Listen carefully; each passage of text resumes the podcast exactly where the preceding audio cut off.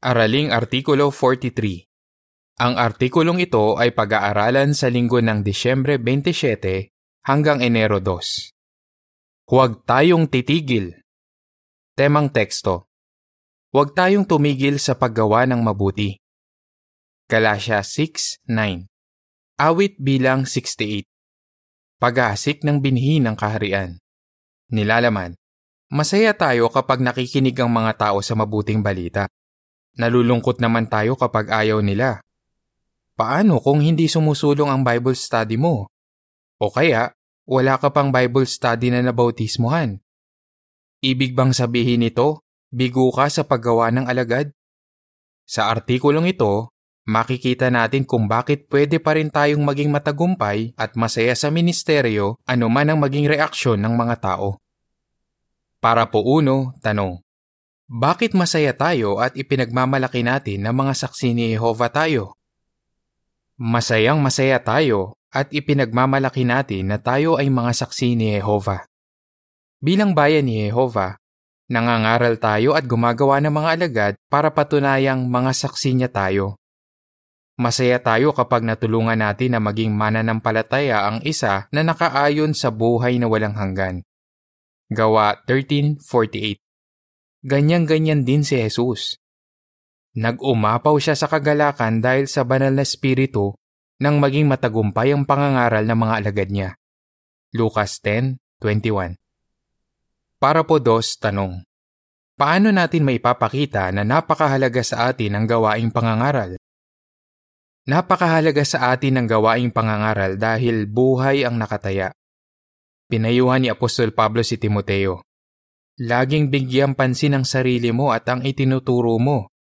Dahil sa paggawa nito ay maililigtas mo ang iyong sarili at ang mga nakikinig sa iyo.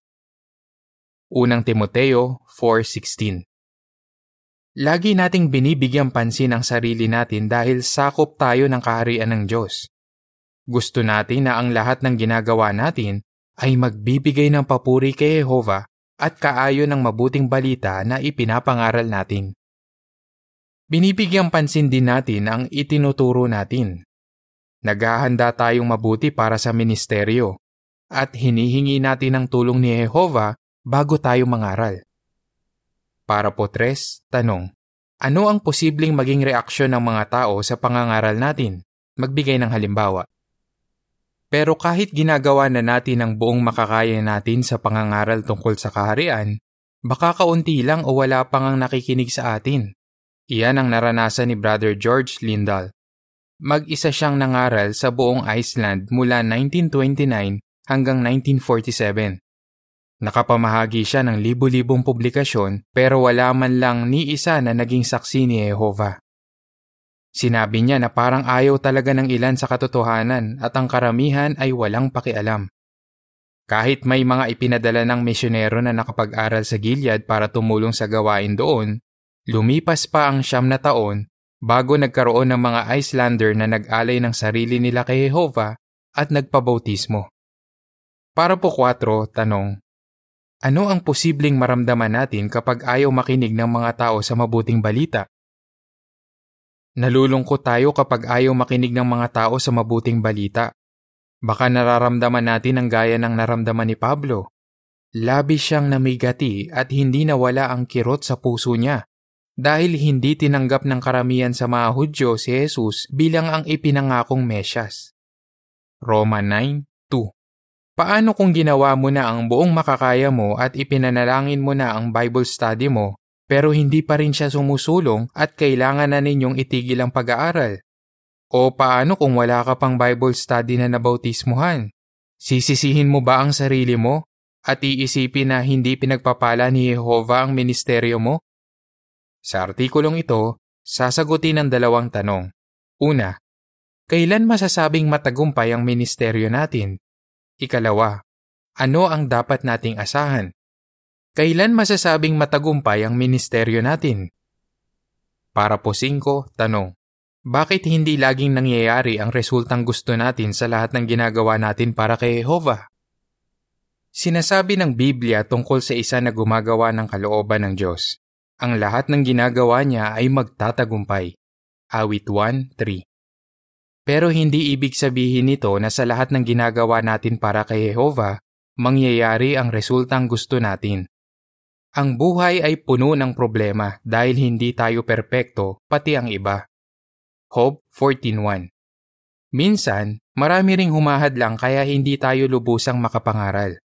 Kaya kailan nagiging matagumpay para kay Jehova ang ministeryo natin? Talakayin natin ang ilang prinsipyo sa Biblia para masagot ang tanong na iyan. Para po sa is, tanong. Kailan nagiging matagumpay para kay Jehova ang ministeryo natin? Tinitingnan ni Jehova ang pagtityaga at pagsisikap natin. Para kay Jehova, matagumpay ang ministeryo natin kapag nakikita niyang masigasig tayong nangangaral dahil mahal natin siya, kahit hindi makinig ang mga tao. Isinulat ni Pablo, Matuwid ang Diyos, kaya hindi niya lilimutin ang mga ginawa ninyo at ang pag-ibig na ipinakita ninyo para sa pangalan niya sa pamamagitan ng paglilingkod at patuloy na paglilingkod sa mga banal. Hebreo 6.10 Hindi man mabautismuhan ng Bible study natin, makakasiguro tayo na tinatandaan ni Jehova ang pagsisikap at pag-ibig na ipinakita natin. Kaya gaya ng sinabi ni Pablo sa mga taga-Korinto, hindi masasayang ang pagpapagal natin para sa Panginoon kahit hindi mangyari ang resultang inaasahan natin. Ayon sa caption ng larawan para sa para po sa is. Nangangaral man tayo ng personal, nagle-letter writing o nagte-telephone witnessing, pinapahalagaan ni Jehovah ang pagsisikap natin. Para po 7, tanong. Ano ang matututuhan natin sa sinabi ni Apostol Pablo tungkol sa ministeryo niya? Si Apostol Pablo ay isang mahusay na misyonero at may mga naitatag siyang kongregasyon sa iba't ibang lungsod.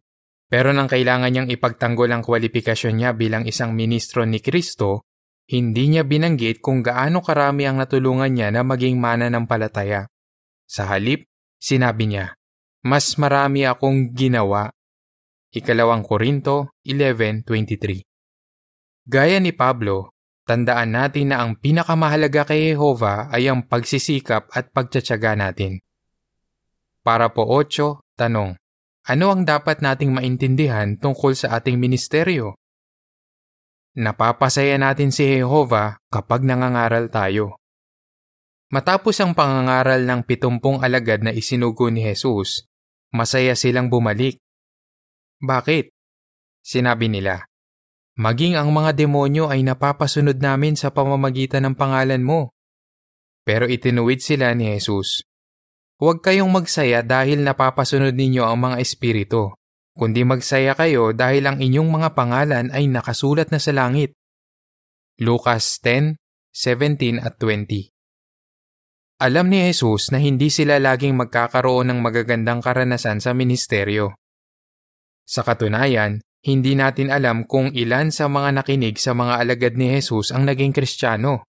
Dapat maintindihan ng mga alagad na ang kagalakan nila ay nakadepende hindi lang sa magandang resulta ng pangangaral nila, kundi dahil alam nila na napapasaya nila si Jehovah sa mga pagsisikap nila.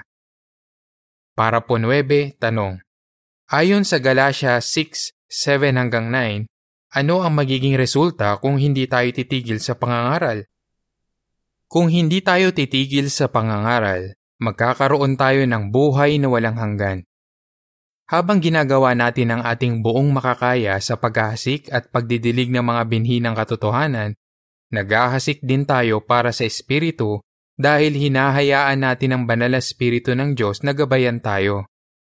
Kung hindi tayo titigil, tinitiyak ni Jehovah na mag-aani tayo ng buhay na walang hanggan kahit wala tayong Bible study na nabautismuhan. Mababasa sa Galatia 6, 7 hanggang 9. Huwag ninyong dayain ang sarili ninyo. Hindi pwedeng linlangin ng Diyos. Dahil anuman ang inihahasik ng isang tao, iyon din ang aanihin niya. Dahil ang naghahasik para sa laman ay mag-aani ng kasiraan mula sa kanyang laman, pero ang naghahasik para sa espiritu ay mag-aani ng buhay na walang hanggan mula sa espiritu. Kaya huwag tayong tumigil sa paggawa ng mabuti dahil mag-aani tayo sa takdang panahon kung hindi tayo titigil. Ano ang dapat nating asahan? Para po Jis, tanong. Saan nakadepende ang reaksyon ng mga tao sa ating ministeryo? Nakadepende ang reaksyon ng mga tao sa kalagayan ng puso nila. Ipinaliwanag iyan ni Jesus sa ilustrasyon niya tungkol sa isang magsasaka na naghasik ng binhi sa iba't ibang klase ng lupa, pero ang namunga lang ay ang itinanim sa matabang lupa. Sinabi ni Jesus na ang iba't ibang klase ng lupa ay kumakatawan sa iba't ibang kalagayan ng puso ng mga tao na nakakarinig sa salita ng Diyos. Lucas 8:11. Gaya ng magsasaka, hindi natin kontrolado kung mamumunga ang mga inihasik natin dahil nakadepende iyon sa kalagayan ng puso ng mga tao. Pero dapat natuloy lang tayo sa paghahasik ng binhi ng katotohanan. Gaya ng sinabi ni Apostol Pablo, ang bawat isa ay gagantimpalaan ayon sa sarili niyang gawa, hindi ayon sa resulta ng kanyang gawa.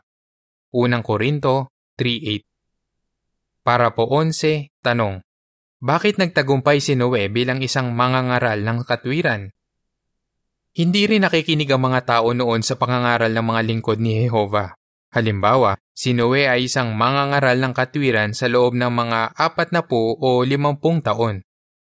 Ikalawang Pedro 2.5 Siguradong umasa si Noe na makikinig ang mga tao sa pangangaral niya, pero walang ganoong ipinahiwatig si Jehova. Nang utusan siya ng Diyos na magtayo ng arka, ang sabi sa kanya, Pumasok ka sa arka, ikaw, ang iyong mga anak, ang iyong asawa, at ang mga asawa ng iyong mga anak. Genesis 6.18 At batay sa sukat at laki ng arka na sinabi ng Diyos na itayo niya, malamang na nagkaideya si Noe na hindi ganoon karami ang makikinig sa kanya. At gaya ng alam natin, walang nakinig kay Noe kahit isa. Inisip ba ni Jehovah na nabigo si Noe sa pangangaral? Hindi. Para sa Diyos, nagtagumpay si Noe sa pangangaral kasi sinunod niya ang lahat ng iniutos niya sa kanya. Deskripsyon ng larawan sa pabalat Kahit masigasig na nangaral si Noe sa loob ng maraming taon, walang sumama sa kanya sa arka maliban sa pamilya niya. Pero nagtagumpay si Noe kasi naging masunurin siya sa Diyos. Para po 12, tanong. Bakit naging masaya pa rin si Propeta Jeremias sa pangangaral kahit ayaw makinig ng mga tao sa kanya at may mga humahadlang? Si Propeta Jeremias ay nangaral din ng maraming taon kahit hindi nakikinig ang mga tao sa kanya at may mga humahadlang. Dahil sa pangiinsulto at pang-aalipusta sa kanya, nasiraan siya ng loob at naisip pa nga niyang tumigil na sa pangangaral. Jeremias 28 Pero hindi sumuko si Jeremias. Ano ang nakatulong para manatili siyang positibo at maging masaya sa kanyang ministeryo? Nag-focus siya sa dalawang mahalagang bagay. Una, ang mensaheng dala niya ay tungkol sa magandang kinabukasan at pag-asa. Jeremias 29.11 Ikalawa, pinili siya ni Jehovah na maging tagapagsalita niya. Ang ipinapangaral natin ay nagbibigay rin ng pag-asa sa mga tao at inatasan din tayo ni Jehovah na maging mga saksi niya. Kung magpo-focus tayo sa dalawang mahalagang bagay na ito, magiging masaya tayo kahit ano ang maging reaksyon ng mga tao. Para po 13, tanong. Ano ang matututuhan natin sa ilustrasyon ni Jesus sa Marcos 4:26 hanggang 29? Ang pagsulong sa espiritual ay unti-unti. Ganyan ang paglaki ng binhi sa ilustrasyon ni Jesus tungkol sa magsasakang natutulog. Mababasa sa Marcos 4:26 hanggang 29. Pagkatapos, sinabi pa niya, Ang kaharian ng Diyos ay gaya ng isang tao na nag-aasik ng binhi sa lupa. Natutulog siya sa gabi at bumabangon sa araw at ang binhi ay tumutubo at tumataas. Kung paano ay hindi niya alam. Ang lupa ay kusang nagsisibol ng bunga ng unti-unti Una ay ang tangkay, sumunod ay ang uhay, at sa huli ay ang hinog na mga butil sa uhay. Kapag pwede nang anihin ng mga butil, gagapasin niya ang mga ito dahil panahon na ng pag-aani. Nang maiasik ng magsasaka ang mga binhi, unti-unting lumaki ang mga ito at hindi niya kayang madaliin ang paglago nito. Baka hindi rin natin agad nakikita ang resulta ng pagsisikap natin na gumawa ng alagad kung paanong hindi pwedeng madaliin ng isang magsasaka ang paglago ng mga itinanim niya, hindi rin natin pwedeng madaliin ang pagsulong ng Bible study natin.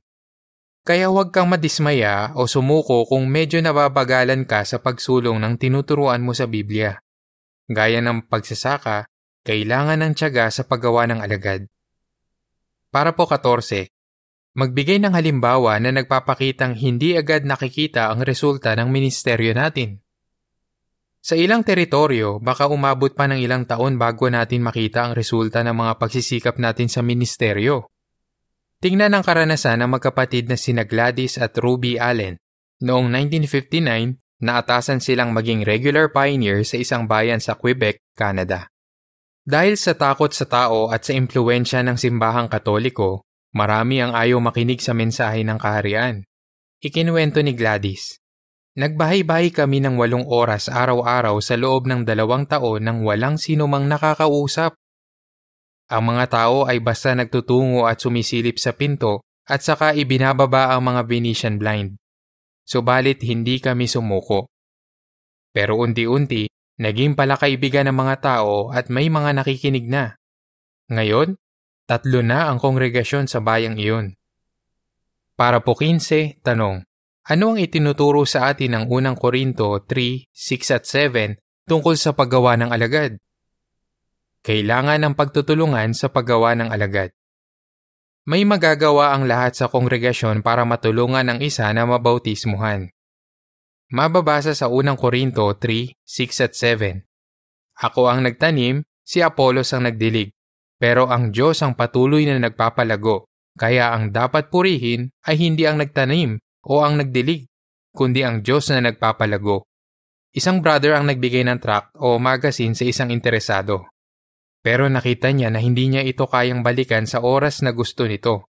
Kaya nakiusap siya sa ibang brother. Napasimula ng pinakiusapang brother ang pagbabible study. Pagkatapos, nagsama siya ng iba't ibang brother at sister sa pag-aaral at nakatulong ang mga ito sa Bible study sa iba't ibang paraan. Ang bawat brother o sister na nakikilala ng Bible study ay nakakatulong sa pagdidilig sa binhi ng katotohanan. Kaya gaya ng sinabi ni Jesus, ang mga hasik at ang manggagapas ay magkasamang magsasaya sa panahon ng espiritual na pag-aani. Para po 16, tanong. Bakit magiging masaya ka pa rin sa ministeryo kahit may sakit ka o nangihina na? Paano kung may sakit ka o nangihina na at hindi na gaanong makasama sa pangangaral at pagtuturo? Pwede ka pa rin maging masaya dahil may maitutulong ka pa rin sa pag-aani. Tingnan ang nangyari ng bawiin ni Haring David at ng mga tauhan niya ang kanilang mga pamilya at pag-aari mula sa lumusob na mga Amalekita. Pagod na pagod na sa pakikipaglaban ng dalawang daang tauhan ni David, kaya nagpaiwan sila para bantayan ang bagahe. Nang manalo sina David sa digmaan, ipinag-utos niya na hatiin ng pantay-pantay ang mga samsam. Parang ganyan ang paggawa ng alagad sa buong mundo. Ang lahat ng gumagawa ng buong makakaya nila ay pare-parehong magiging masaya kapag may isang natulungan at naakay sa daang papunta sa buhay. Para po 17, tanong, bakit tayo nagpapasalamat kay Jehovah? Nagpapasalamat tayo kay Jehovah dahil napaka maibigin ang batayan niya sa tagumpay natin sa ministeryo. Alam niya na hindi natin kayang pilitin ang mga tao na makinig sa mensaheng dala natin. Pero nakikita niya na nagsisikap tayo at mahal natin siya kaya pinagpapala niya tayo. Sinasabi rin niya sa atin kung paano tayo magiging masaya habang tumutulong tayo sa espiritual na pag-aani.